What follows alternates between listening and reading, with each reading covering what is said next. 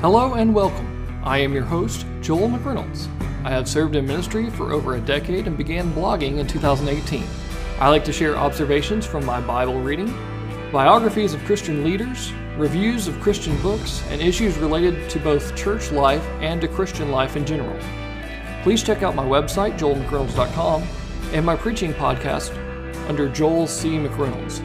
For now, enjoy this podcast.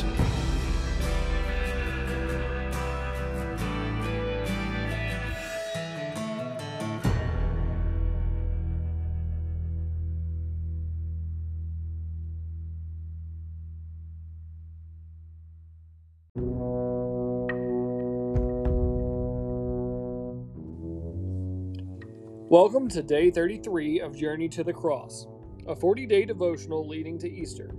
We have only about a week left.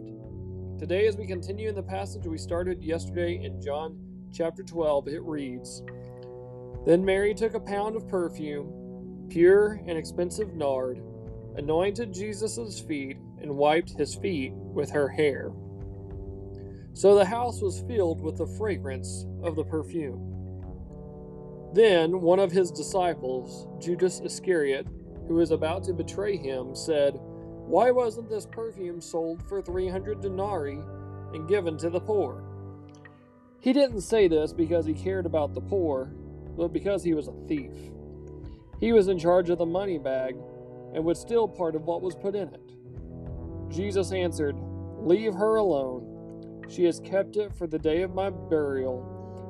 For you always have the poor with you, but you do not always have me. John chapter 12, verses 3 through 8. A little flower began its journey high in the mountains of India. One day, someone came and plucked the flower from its place on the mountain and carried it down. It was then processed into a batch of fragrant ointment and sold to traders heading west along an ancient trade route. Months later, it arrived at a market in the Roman Empire.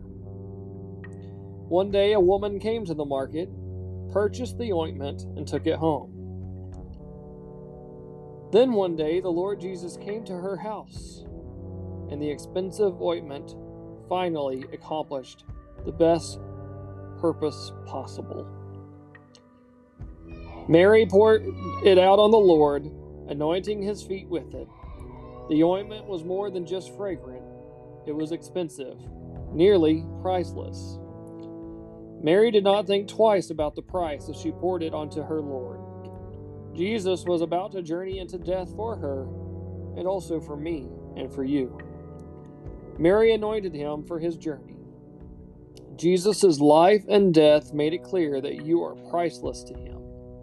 He laid down his own life to purchase forgiveness and life eternal for you.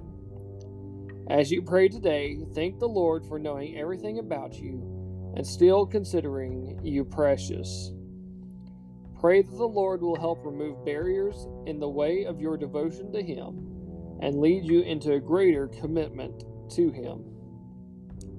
Thank you for joining me for day 33 Come back tomorrow for day 34 as we look at God's perfect timing.